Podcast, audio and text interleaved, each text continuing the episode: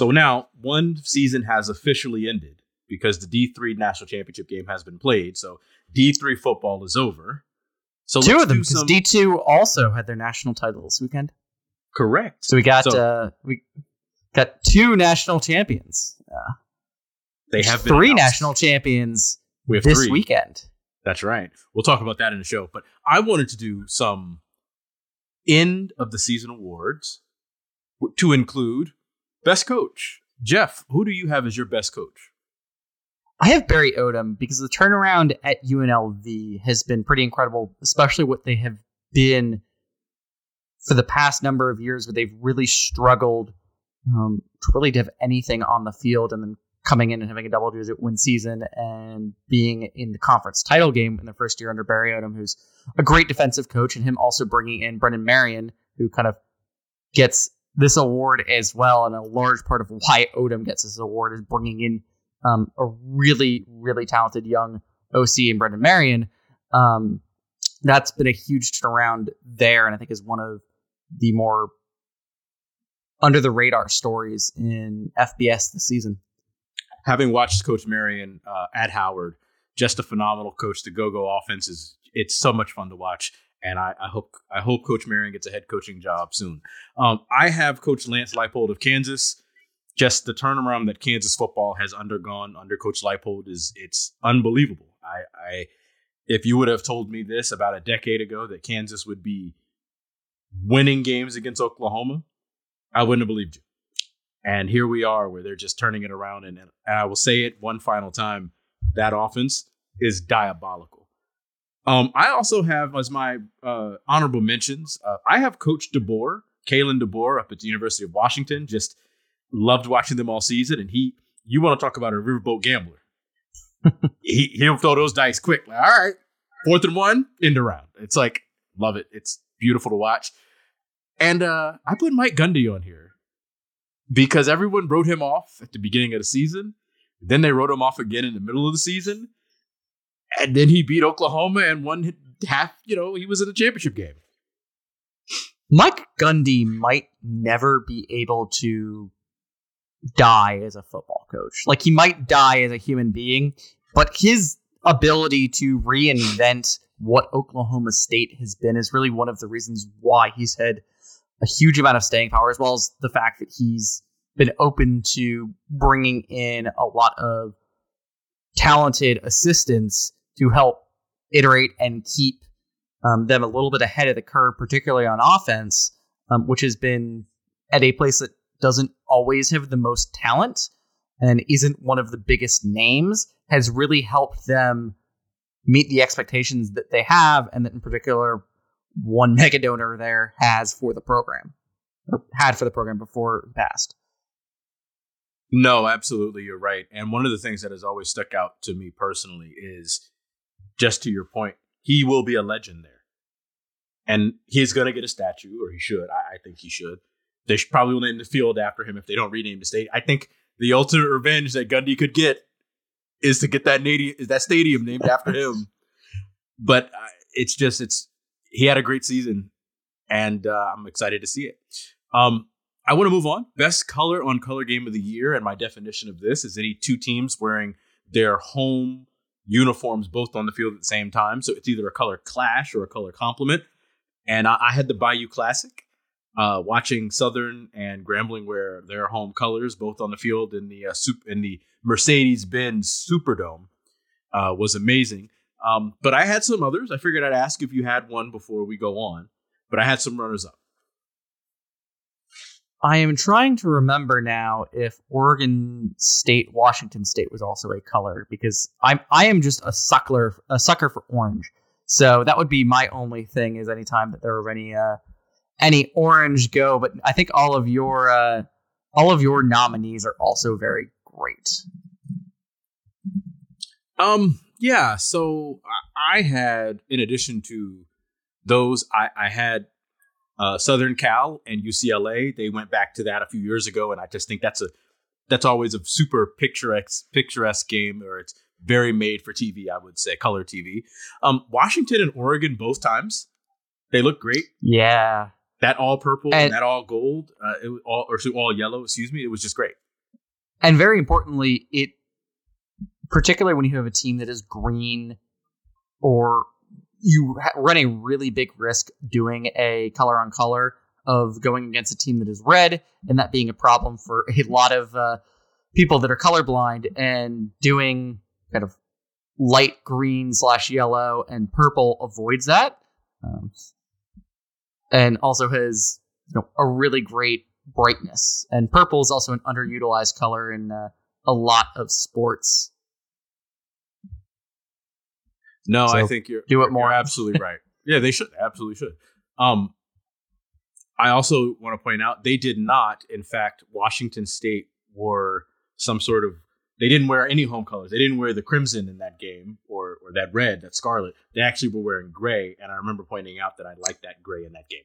Um, so they did not have a color on color, but hopefully Washington State and Oregon State will do that going forward. Um, I also had, and this was at the beginning of the season. UNC and South Carolina were both wearing their home colors on the field. Uh, and it was UNC wearing their blue. The Tar Heels were blue, and the Gamecocks were wearing like a gunmetal. And it looked good. I liked it. Yeah, I'll say. I think we've mentioned UCLA and UNC for for these. That light baby blue is just so sharp and so classic.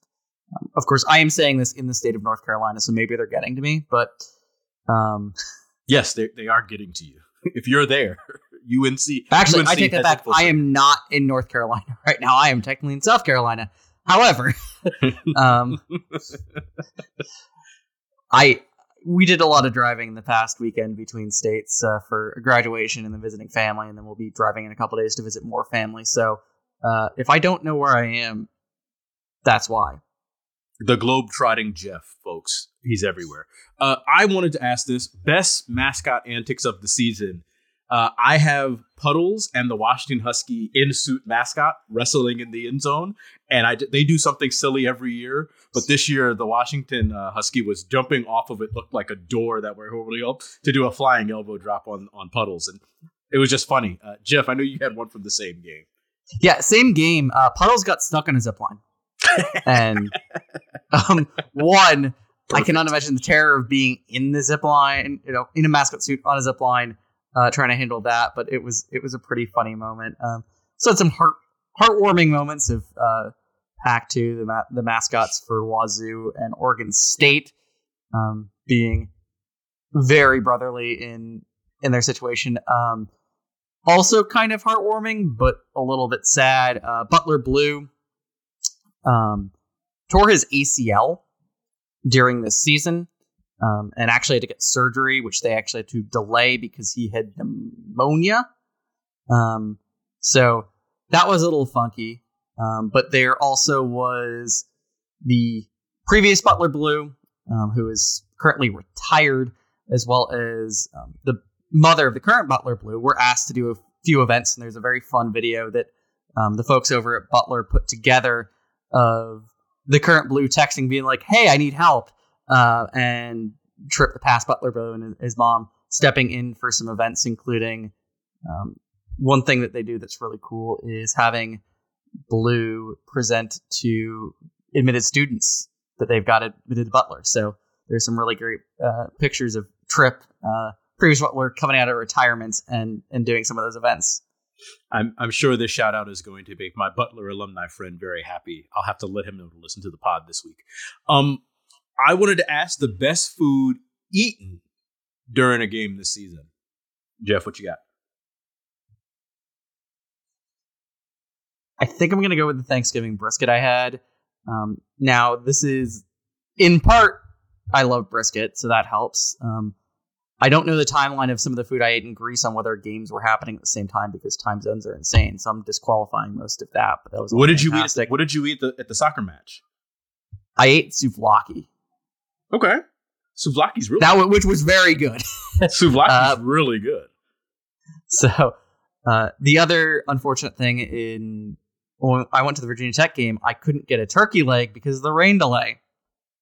So I may need to go back to uh, a game at Virginia Tech to get a turkey leg because everybody uh, in that I know of the Virginia Tech folks in my family have told me how good those smoked turkey legs at Lane Stadium are. So that'll be in the watch list for for next year or the year after. I keep threatening to get some of that brisket you keep talking about. Um, mine was uh, during week zero. Uh, I had some smoked ribs while I was visiting uh, my alma mater, and they were just perfect. And I loved them because I don't know if you know this, but Virginia also has good pigs, Geoff. don't know if you know. I am. I am well aware. You you forget I was born in Fredericksburg. I'm well aware of how good the uh, the barbecue is. Oh yeah, we never get any credit. You'll you'll hear all the people Texas barbecue and Kansas City, and then the Carolinas are always arguing about vinegar versus mustard. And it's like Virginia has excellent barbecue. I should. There is- made plenty of it. There is a protected um, geographic origin for ham from Virginia. There is, there is, uh, and it. I don't know if Smithfield still has it, but when they did have it, that was a big deal. And I have had one, and it's delicious. So keep that in mind, folks. Uh, what was your most exciting game of the year? So I think both of the Washington Oregons are probably 1A, 1B, uh, and not far from them either was the sequel to last year's Purdue Syracuse game, um, which was lived up to the shenanigans that happened last year. Uh, this time in the great outdoors in Indiana instead of up uh, inside the Carrier Dome. Purdue Syracuse 2 absolutely had all the makings of uh, the thriller in Manila. It was great. Um, mine is Kansas OU, uh, Kansas Oklahoma. They played. A, I I watched every second of it, and every time you began to count them out, and every time you said, "I don't know, man, they're they're not, they don't have it in them." Yeah, the Jayhawks just don't. And the next thing you knew, Kansas had an answer. Kansas had an answer. Kansas had an answer, and uh, Kansas had the ball last. So they had the final answer, and they won the game. Um, and so I, I want to just shout out that game. I, I loved Kansas all year. Um, another game that I had for Game of the Year, Celebration Bowl. I didn't put it on our list, but the Celebration Bowl was just was a classic. Um, I caught the last quarter of it because I was driving yesterday, but that was, yeah, I was not expecting Howard to be in in it as long as they were, and unfortunately, I turned on at the wrong moment. But for for the Bison, but yeah, no, that was a fantastic game. Spoiler alert, I had them in it. I had them in it the whole time. Um, but that's just me. Uh, maybe these MEAC teams are good at football. Um, Geoff, because we had a lot of it at the end of the season, not between you and I, but in general for the sport, what was the best argument of the season? I'm going to give this honor, and I say honor loosely, uh, to the College Football Playoff Committee, who really, really wanted to take this cake and pulled out all the stops to create a argument, really to them from everyone else in the football world, um, in their picks for the playoff this year. They kind of, they really wanted to go out with something to remember on arguments over who the four teams were, and they uh, they did that. So this ignoble award goes to them.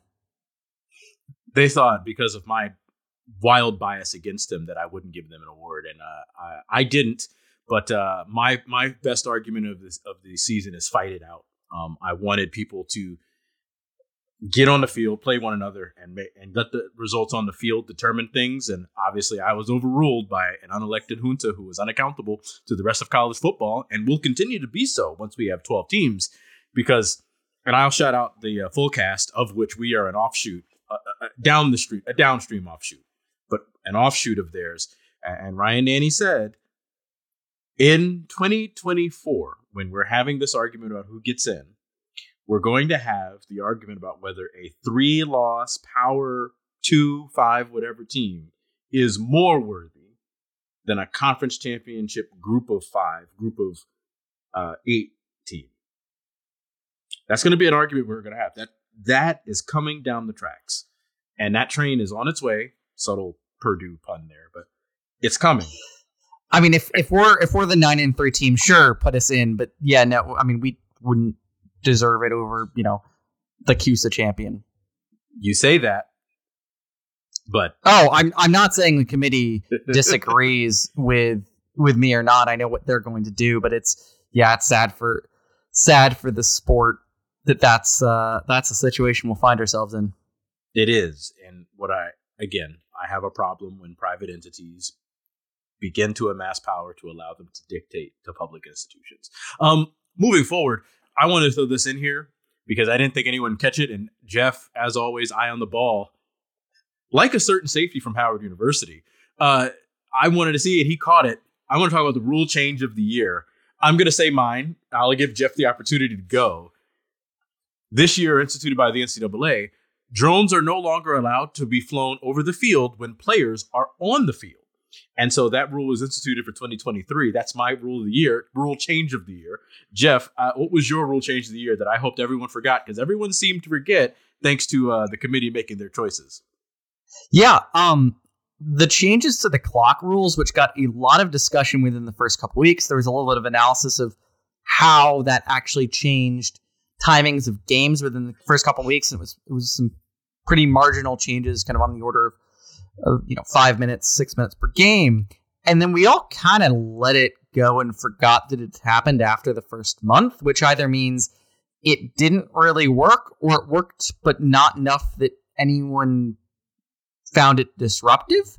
It was just kind of interesting because that, that had so much discussion going into the season and the beginning of the season, and then kind of faded as we got into the actual meat of the season. Um, I think it's also hard to find a little bit find, hard to find a lot of the data on analyzing how well it did it did work or didn't work on some of its goals. So I think one thing that people were discussing is how long are games, and it was a marginal impact on the length of games. But I'm personally very curious on did it make a huge difference on how well games were fitting in time slots um, on TV? Because that feels like why the rule is there to avoid disrupting TV scheduling um, or preventing, you know, making sure that other games don't have to be have their kickoffs pushed as a result of, of TV or end up in, in weird TV places. And that was sort of one thing that it didn't really see get discussed that much. And I'd be curious as maybe more of that data becomes publicly available this offseason if if there's some analysis that we can do on on those clock changes or did it just kind of blend in the background and it's not worth talking about I think immediately after the season started, it was a big deal because people were trying to discuss it. I think there was a last minute loss, and everybody was like, "Had we had more time?" But that's the argument. The game's only sixty minutes, so everyone wants more time when they when they don't have the lead. Um, that being said, uh, one of the things is we had two massive scandals that came out immediately after the beginning of the season. So everybody forgot all about all these rule changes because of that. But more importantly, and I have said this and I will continue to say this and I'll keep beating this drum, it is not the clock stopping during games that keep making games last longer. It is not reviews, and I will I will I will argue this point with people, and I choose to say this. Reviews are good because reviews make sure they get the calls correct that is what's the, the most important, and it shouldn't matter how long they take. I understand there should be a time limit. We can have that discussion separately. But if the getting the call right takes an extra moment or two, they should do that to make sure all the calls in a football game are correct. So even if they are, that's not making the games longer. The amount of commercials is making the games longer. And if you cut commercials out of a game, and Geoff can speak to this because he went to a D2 game. I believe University of Indy is a D2. I don't want to miss. Yeah, UND's D2. Yep. D- University of Indianapolis is D2. He went to that game. That game flew by because there were no commercials. I went and watched my alma mater play when they played in, in the uh, Labor Day Classic with Virginia State. There were no commercial breaks. That game flew by. I had the time of my life for about two and a half hours. It was great. Got to watch the band play. It was they actually didn't have enough time because they had to get run off the field. Like it was great because no commercial breaks. So again, I understand people want the games to go by a little faster. Yeah, yeah, yeah. The air raid is making games take longer. It's all the broadcast product. It's I would, and if it's not all of it, it's most of it, the vast majority of it. It's not anything happening inside the stadium. Um, I mean, I guess maybe one of the sausage races. Who knows? Um, I want to ask this one, Geoff. Uh, funniest moment of the year. I'll go ahead and say it for me. It was the entire Michigan saga from Burgergate to uh, uh, uh, uh, Connor Stalions. just all of it, very funny. Well, I'm not going to say the conspiracy that I said before. So if you want that, you're going to have to You hit us up on socials if you want that. But uh, Geoff, I, I, made the joke, an epic play is in development because I know some Michigan grad is going to write this up. Um, they're, they're going to write a new fight song because of this. What, what, what did you think about the funniest moment of the year? I, I would say it's the same, and I think that it's interesting because you have a juxtapos- juxtaposition of Michigan's two scandals, which have one is entirely on the field and incredibly humorous, done very incompetently, with every detail being just bonkers and insane. The other one is kind of a very traditional paying the players type scandal where it's like, okay, I don't really care that much. There's a little bit of funkiness because it also involved COVID rules that maybe isn't so funny. But how Michigan reacted to it was absolutely insane and hilarious. And those that juxtaposition of that, which is just funny, with within the Big Ten there being two really heinous uh, events at other schools, definitely made Michigan stand out because it was a really wanted distraction from having to think about a lot of bad stuff within the vicinity. And yeah, it just was incredible comic relief. And I hope the Coen brothers or, yeah, some Michigan alum playwright or even, you know, an Ohio State alum playwright are working hard at at computers to come up with a uh, something on screen or or on stage that takes advantage of all this material. Oh, and there's another Michigan sta- scandal that I think we also forgot about involved computer crimes of a unknown and nebulous nature that is also being investigated by federal law enforcement. And that yep, I didn't even into the that, background. That's not funny. That's not funny. That's why I didn't bring it up. It's not funny, but also it breaking there being like computer crimes without just, any details uh also is just weird. I just, you know, I I'm tempted to write a radio drama about this, and I'm tempted to get some. I think there are some Michigan people that we know that would come in and would love this. I, am I'm, I'm being serious. This is live production meeting, folks. Um, but I, gosh, I'm so excited about that. Um, we we might want to have a talk with uh, Copy Craig. Cup, who's somewhere on the Discord or Craig. Craig. I was gonna say Copy Craig, because he Craig knows, is who I thought of. Craig is okay. Craig is a mission guy on the Discord. There's also somebody else that does a actual play um, role playing game podcast that typically has some really great voice actors that are involved. If we need a cast for this, uh, we will comedy. So I'm I'm in. I'm I'm gonna I'm gonna put some notes together. Uh, I do want to ask this very quickly because you argue with Iowa people about who's a better agricultural producer, and you argue with Indiana about which institution should be number one in the state of Indiana. Great. How does Michigan's engineering school compare to Purdue's? And I'm, I'm putting you on the spot. I am I am putting you on the spot for this. They didn't let me in, so um, take That's take all I need. from that whatever you want. That not very good. That's all I got. Not very good at evaluating talent. A, a criticism Michigan has never had. Um, and finally, the most fun you had this season, Geoff. I think it was talking to you and Josiah. Absolutely. I for me, same. Watching all the HBCU ball and having people to talk to it about, but I my thing has been the very specific Purdue, Oklahoma State, and, Michi- and Mississippi State gripes that I have had to watch flourish on our podcast because I don't know that there's a podcast that's asking anyone about those three specific institutions' personal gripes, uh, and I just love it so much. It's made my year. It's because like every other college football podcast is at least one Florida alum on it, so it's wild. Yeah, there are so many of them, and I don't understand it. By the way, we're good into this. I have had my mentions which is my text messages, absolutely blown up by all of the people of Tallahassee, Florida, who said to me, and this will be the last point the Rattlers have played so bad all season, and they finally got a win. And I'm like, y'all are the most. And it's just like, uh huh, uh huh. They were 11 and 1. Yep, that's what they've told me all Okay. season. The same thing Okay. all season. God, they're so they just uh, they pulled out another one, but I don't know how. It's like, man, what it must be like to have that. That'll be our cold open.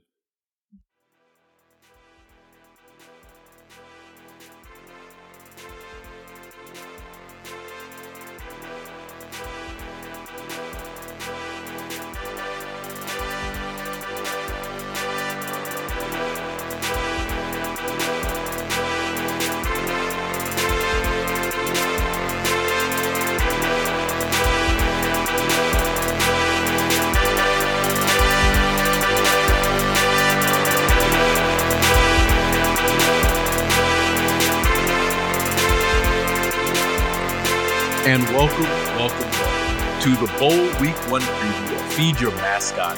My name is Ghoul, and I'm joined by globe trotting Geoff, who this week I he said for sure he's in South Carolina, but I think that's to obscure. I think that's OPSEC. He's trying to obscure where he's at. Geoff, how are you? And and what are you up to this weekend? I am good. So we started this weekend driving to Blacksburg for one of uh, my wife's cousin's college graduations, and then we are, like I said, hanging out with uh, one of her other cousins who lives in the Charlotte area, um, and then after that we were driving to uh, her folks that live kind of near the coast in uh, in North Carolina. So I'm doing a lot of driving. Listen, I I have been on the road quite a bit. Uh, you have been to Blacksburg twice, and Blacksburg. Let me ask you this: How far is Blacksburg from where you live? Like how many hours? About seven and a half. So drive. Blacksburg is about the same distance from where you live, from where I live. It's about the same distance. Hour time wise, it takes about five and a half. Uh, hours I, I, I'm. I'm like, oh yeah, because I'm I am now remembering exactly where you live, and you have one of the you have at least one, if not two, of the worst interstates for Yep. traffic in Yep. the U.S. Yep. on that way. Yep. And then and then one of the worst ones in the mountains Yep. because it's a two laner in the mountains. So it's it's two lanes going one going each way in the mountains uh, with nothing but a guardrail. God, that's horrifying. Um, I am glad. Don't do it at night. God no, or in the rain, Uh, or if I I had a manual transmission for years and that was awful. That one time I drove out there in a in a five speed, I was like, oh, I ain't doing this again. Uh, gosh, what a what a trip. Um, we're gonna talk Celebration Bowl because it happened. I watched it, missed it by that missed it by that much. Uh, we're gonna talk about a very wet Cure Bowl where apparently Appalachia State is not far from home. and They brought a bunch of rain with them. Uh, we're gonna talk about the LA Bowl, which very strange product placement, very strange. Um, and then I watched some New Mexico Bowl, and I want to talk about that for a little bit. Uh, and the fight in Jerry Kill's, not ta- pulling it out against the Valley. And then we're going to talk some dessert because we had some, we crowned some champions, three in total, and uh, we're going to get to it. So I'm going to jump right in with the Celebration Bowl, the Black National Championship uh, between the Florida Agricultural and Mechanical University Rattlers and Howard University Bison in a tight fought game with six total turnovers. The Rattlers of FAMU pulled it out and are your black national champions, the HBCU national champions of 2023. It was a gut wrenching Howard turnovers, as Geoff said, because he turned it in right as they happened. Uh, and I want to point out all three of them poorly executed plays. Just great plays by FAMU, but just poor guy trips on a, Yeah. screenplay. Just unbelievable. Go ahead, Geoff. Yeah, no, I mean it, it's very much Howard had a number of opportunities in the fourth quarter I think they were ahead at one point, and then the turnovers where they were trying to catch back up and keep pace with FAMU, and both those turnovers were just terribly timed, where then FAMU was able to just run out the clock. Um, and yeah, tripping is not the way you want to lose a game, and unfortunately, there's a player that I hope that his teammates are being supportive of him because, yeah, him getting a wrong step on the turf was a pretty significant factor in and the outcome. Yeah, I, I don't know that he was. Again, he's not the proximate cause of what happened in this game. I, I still think very clearly it's the FAMU defense actually put the clamps on Howard's offense all game. Um, what actually kept Howard in this game was their phenomenal defense up until the fourth quarter, in which they allowed two touchdowns by the same the same running back coming out of the backfield and going uncovered. Um, excellent scheme by Coach Willie Simmons. They call him Coach Willie Shotgun Simmons. Uh, he actually has a he has a hoodie with the Rattler on it, and beneath it it says Shotgun on it with the Nike logo. Just a one. FAMU has always had a one apparel, just perfect. It, they would be superb if they would change that orange to gold. But I will. Oh, I love an orange. Um, I love an orange. they wear it.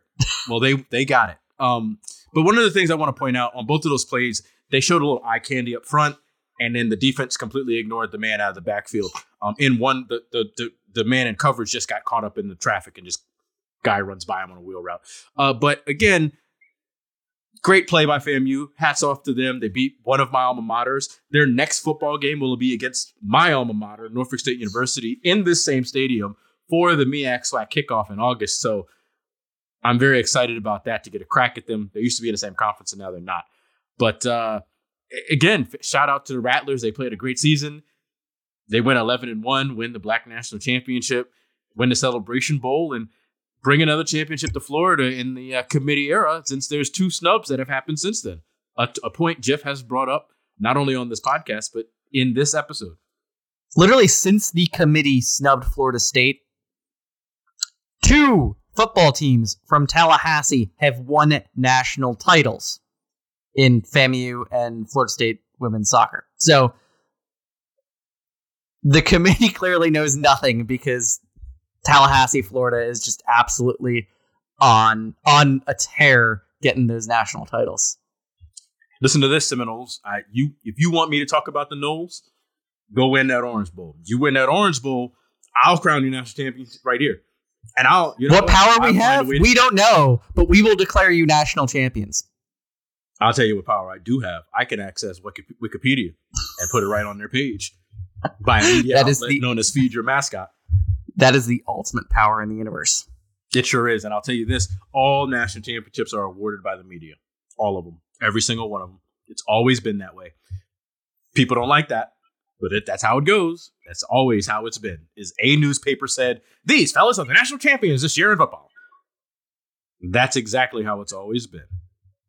And we could one of these days we're going to have a nice little episode about how some of those HBCU national championships were more legitimate than some of these other ones. Um, another conversation for another day. Geoff, I know you came in late on this one, but did you see that pick six on a screenplay that Howard had where number six safety was just there's a photo in the Discord where he's just like he's a foot from the neutral zone and you can tell he's locked in on the QB.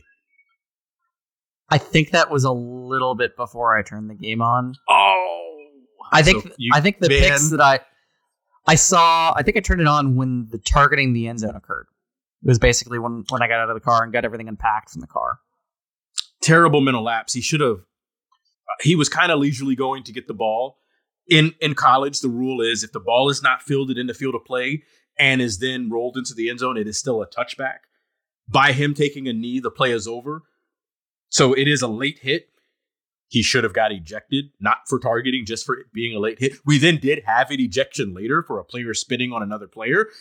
And the refs in this game, and you didn't see this, they missed two face masks on FAMU just didn't call them. And they were like egregious face masks. So I understand refereeing is hard, but man, you got you can't miss personal fouls.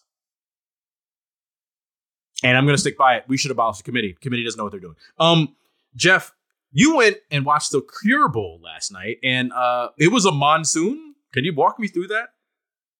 Yeah, so it was raining very heavily in Orlando. They really could not keep the cameras dry and, and not getting water. It was just kind of a lot of plays as well of just in mud and wet.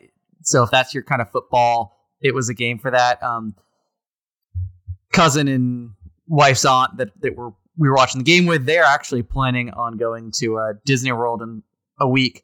and so they had had their apps out doing planning. And one of the things you can do in the Disney World app is look at wait times, uh, which we did because we're like, we wonder how short some of the lines are with how wet it is.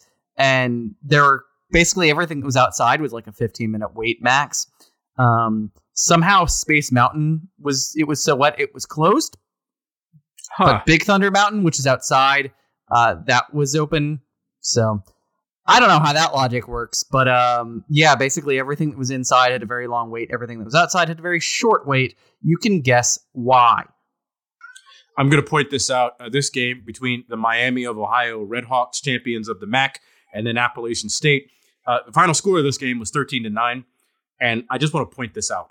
Both teams had total EPAs in the negatives. Miami of Ohio had a total EPA of negative 23.99, which is, is literally as low as the system can calculate. And then Appalachian State had an EPA of negative 19.42. There were I just- 10 total fumbles. Now, a number of those were recovered, but it was just wet and sloppy, and that's kind of what happens when every when it is raining that hard. A lot of drop passes. Um, App State still though managed to have a pretty decent success rate um, and decent yards per play. That's kind of what, where the difference is because Miami just really couldn't get anything going. But yeah, it was just some nice sloppy fun football. Yeah, I mean, it's how it should be. I think a bowl game like this is great, and you know what? Great job, Mountaineers. You got it. You got a trophy out of it. Very proud of you. Last word on this, Geoff. I'll give it to you if you want it. I was also making latkes through most of this, so that was it was certainly something on in the background while I was trying as I was shredding onions to not just tear up totally. But it's okay because the cameras also were tearing up totally, so it balanced itself out. Great job. I hope they came out great, and hope you saved me one. Moving on to the LA Bowl. I don't know who the sponsor is. I'm not going to say their names. Don't care. Uh, but the game was played between, I believe this is the Boise State Broncos and the UCLA Bruins. And uh, man, Boise, you kind of did not hold up your end of the bargain here. Um, They did Geoff, for about half the game. So mm, for basically, so looking at. EPA, I mean, it was very even for basically the first half, and then once second half hit, UCLA really turned it on. UCLA, pretty much a home team. This was in not not the Rose Bowl, their home stadium, but in SoFi Stadium. That's as the crow flies closer. Potentially, it's. I don't actually know whether or not it's easier to get to because Los Angeles is just insane, but you know it should be closer. You know, it, it's closer as the crow flies. Um, UCLA very much once in the second half they turned it on. They just absolutely pulled away. If you look at on game on paper, um, the EPA chart that goes by play number up until about 30 plays in, it's about half the game. They're even, and then massive divergent where UCLA just went up vertically or went up and and Boise didn't. They they actually were less effective as the game went on. And if you look at things like EPA per play, UCLA was in the 96th percentile with 0.45.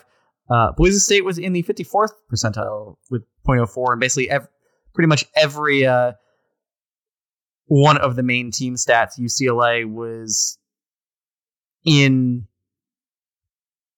at least in the 50th percentile, if not for the for a lot of them above the 80th percentile, and Boise just was nowhere near equal to them in any way.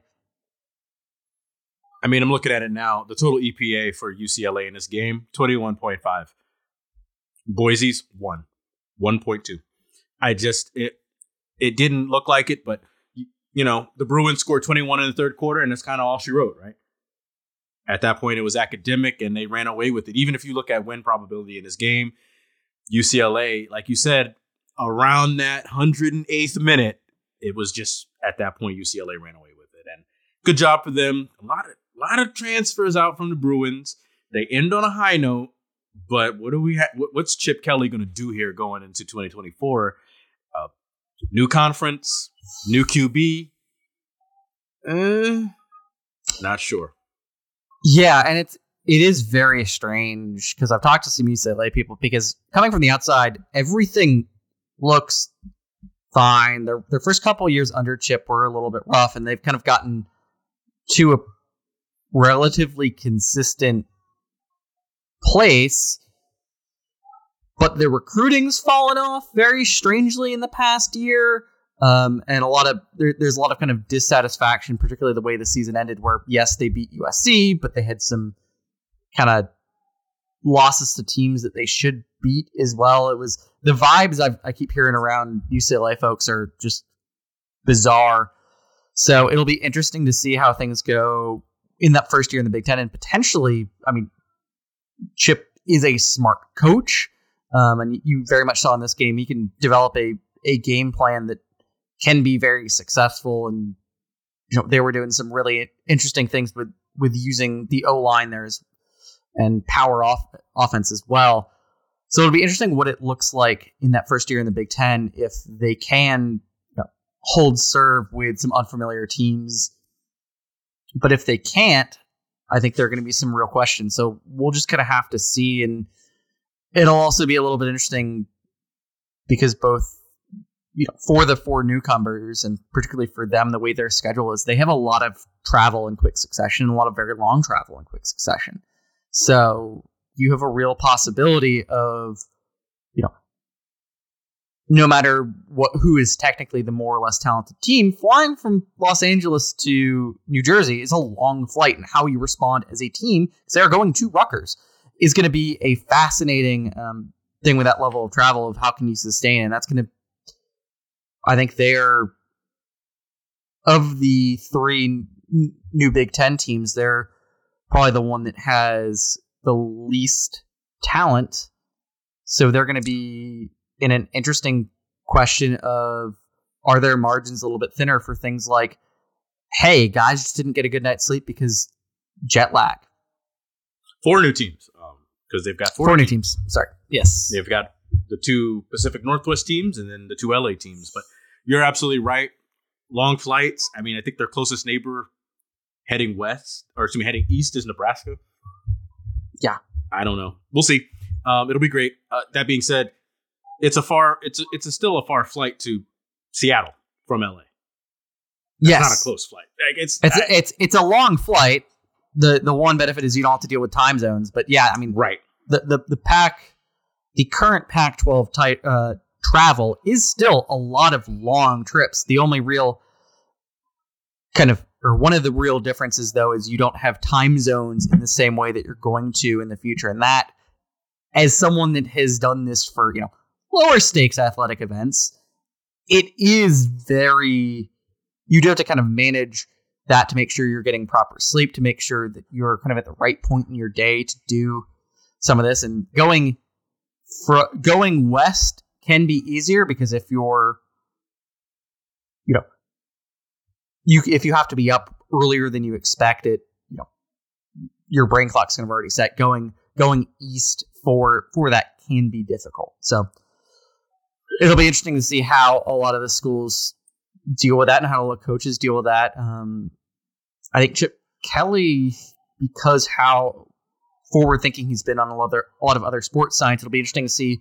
if he's got some contacts on maybe making that a little bit easier and working with with the training staff there at U- UCLA. But I mean, it's a challenge for all four of the new teams, and you know, it's also a challenge for the kind of traditional Big Ten teams as well.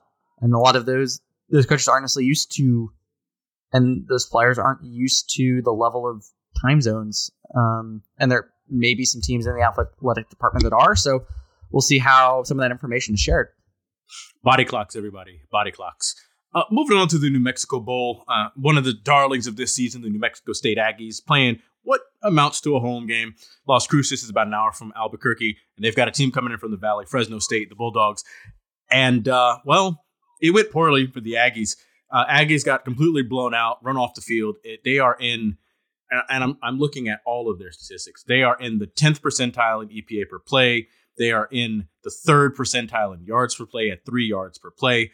They had a dropback of the EPA per dropback is negative 0.73, which puts them in the second percentile. I mean, they were just blown out in every category. Although their red zone their red zone success rate was 100%. So that did them a lot of good. They only scored 10 points. So they only got to the red zone twice. Um and I I one story that I found super interesting and Geoff will I want Geoff to chime in on this. Because the game is played on the University of New Mexico's campus, New Mexico would not allow New Mexico State to practice on campus because of an incident that happened off uh, at the beginning of the year between that rivalry game. If you want to find it, go look it up. Not going to get into it. Uh, but this was just one petty act deserved another, according to New Mexico, the University of. And uh, the Lobos would not let them practice, and it showed. Yeah, that, that I mean, one that is what makes college football great is lots and lots of little pettiness. But yeah, and and that really contributed to Mexico State, which has really had a great season. I think we we all both us and the actual people that make the short list uh, in our list of coaches of the year left off Jerry Kill, but they've they've been in a really great build at a place that kind of does struggle. They they also made a bowl game for the second time or second or third time in 50 years last year. So it's they're doing a, a good job out there, but yeah, they looked out of sorts in this game, and, and that's unfortunately why. It's kind of interesting that they were a home home team, but didn't have or had theoretical home field advantage being an in-state team, but didn't quite have everything they need to feel at home. And I mean, Fresno State also was just such a real good team. They're real good. I, you know, this Fresno team has had a great season. They're nine and four. They, you know, they beat multiple P5 teams. They beat multiple P5 teams this season, including, you know, maybe one from Indiana, um, and then another one from Arizona. I mean, even though they lost three in a row to end the season, they had a great season. So shout out to the Bulldogs and looking forward to next year. All right, Geoff, you ready to go to some dessert? I am ready. So we've got FCS playoffs and, and semifinal phase and D2 and D3 playoffs that crown their champions this weekend. Um, so uh, South Dakota State dominated Albany 59 to nothing. Um, yeah, Al- Albany had a, a, really good run um, with Great Danes, but they ran out of luck. Yeah. Yeah, unfortunately, a Dakota State happens sometimes. Um, one of the other Dakota State, North Dakota State, two overtime game, uh, lost 29 31 to Grizzly of Montana. Um, Got mauled. Yeah. Um, and that was, I encourage everyone to go and look at the highlights of that game. So um, good. The, the end of the game was a pick on a two point conversion. There were fake punts, there were returns out of just a mob of people. A player comes out, returns uh, punt for a touchdown. Um, a lot of interesting things on the line with both teams doing a really good job getting pressure in the passing game, but a lot of if you love seeing pulling guards and power football, there was a ton from both teams in here. A couple trick plays. It was a fantastic game that went down to the wire, um, and kind of statistically, if you look at EP, EPA, North Dakota State maybe should have won it, but it's sometimes not just what's on paper. And fantastic game, and yeah, well, I think it's going to be a really great championship game between the Grizz and uh, the Jackrabbits. Agreed. I I hear that on the stats, but Montana's they've been playing scrappy all year. Yeah, I mean their one loss is to Northern Arizona, go Lumberjacks, um, and just like even though this game went back and forth a little, Montana played great when they needed to, and that's that's the difference, right? Like that's you know that's the difference. That's how you win a game. You play better when you have to. So clean game, no turnovers. Um, and then Geoff, I, you have a note here.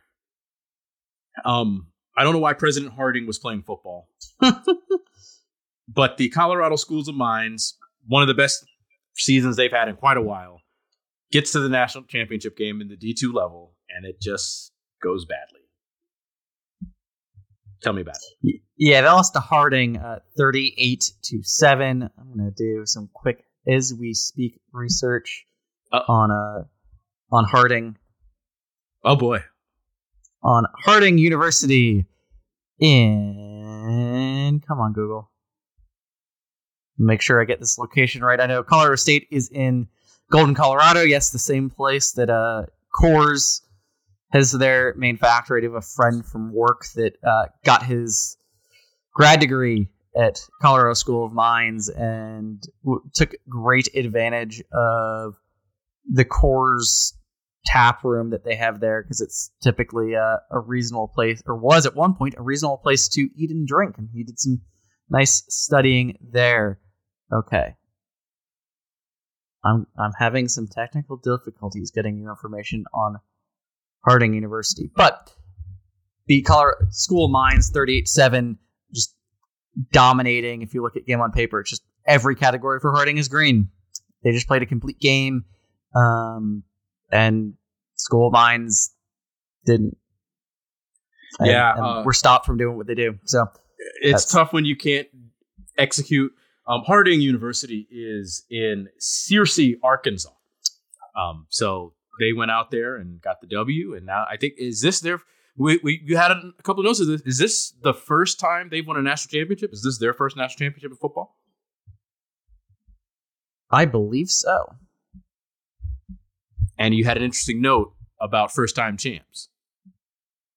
That was the D three level. Uh, when we get to Oh, that game, let's go. Has right. So in Division Three, we also had uh, national title game uh, this past weekend. Cortland beat North Central out of Ohio 38-37. This was another barn burner. Um, both teams in EPA were, per play were above the 95th percentile. Um, really, the difference is one of the differences is Cortland was just, was throwing it better, and North Central was running it better, but and it was back and forth for just about the whole game. Uh, this is Cortland's first national title at the D3 level. At the D3 level, the last first time national ti- national champion was in 2019. That was North Central. Before that, the la- the then to go back to find the last first time national champ before then was 04. Um, the D3 level is dominated really by uh, Mountain Union in Ohio and University of Wisconsin Whitewater, and they basically trade back. We're for quite a while trading back and forth um, national titles. So it is really great to see uh, a new champ at that level and some other schools have success there because it's just so top heavy. Yeah, uh, Whitewater has produced a whole lot of talent, including Kansas's head coach Lance Leipold. Yep. So lots of great stuff coming out of there. Uh, the champion in the 2004 season, Linfield, Linfield University, a private school in uh, Oregon. So good for them. Fun times. Uh, that championship was played in Salem, Virginia. So not far Hey. from where I'm at right now. Well, kind of far. yeah, it's kind of far. N- kn- knowing the roads around you, everything is far, even if it's not actually far. That is correct. At least it, it's far in time commitment. Yes. Well, Geoff, had a great week one for bowls. Week two for bowls is coming up. Our bowl preview is going live if it's not already live. And Geoff has done It- the lion's share of this, folks. So he's been doing a great job. First week, uh, we've got up on our two socials. Uh, the second group, I'll put those up um, probably some point today because we do have a bowl game on Monday. Uh, We do. tomorrow at two thirty, not far from where I am currently seated right now in Charlotte. Um, so, Which is fun. but yes, I would say. our our bowl preview via uh, foods and drink recommendations. Um, so look out for that um, on our Twitter and our Instagram in actually probably potentially before this actually comes out, depending on how long editing takes. So, uh oh, we're in a race. We're in a race. Uh, Geoff, as our executive chef of production, what do we have coming up, and what do you want to leave the people with? So we've got another uh, great week of bowls and bowl previews. It'll look a lot like this show where we just kind of do a bit of free form of what some of the bowls that we were able to uh, watch are between all of our family commitments. Um, and hopefully everyone had a good Hanukkah uh, this past week. We've got Christmas coming up, Kwanzaa coming up, uh, New Year's coming up. So hope everyone enjoys, if they have the ability to, um, holiday with families, friends, um, and everybody stay safe in any traveling you do. I do a lot of traveling this time of year. I know a lot of folks also do that, and weather can be uh, dangerous and other holiday uh, difficulties in travel. So hopefully everybody stays safe out there. Absolutely, stay safe. I'll say it for Geoff. Boiler up and Indiana. Word. Um, we've got Bulls coming up, folks. This is it. We're on the last leg of the season. And uh, once we get into the new year, it'll be time to have that national championship game on a Monday for some reason. not sure why. It's a TV thing. Don't care. Play the game on Saturday. Um, but that being said, folks, this is this is the time. If you have an extra bowl game, try to catch it if you can. Uh, if you can't, that's also fine. But watch some of these national champions get crowned. Uh, I want to shout out, or just random teams have a good time, or random teams have a good time. That's also worth it too. Uh, I, but I do want to make sure I shout out FAMU again. Great season from the Rattlers, twelve and one. They are the epitome of HBCU ball and back on the mountaintop after they have a lot of near misses and a lot of self-inflicted wounds. Apparently, strike, strike, and strike again. Sometimes you strike yourself. But uh, of course, FAMU, that's all in jest. We love you. We are proud of you, and I will make sure I shout out all of my FAMU uh, friends and family, and and say positively to strike, strike, and strike again.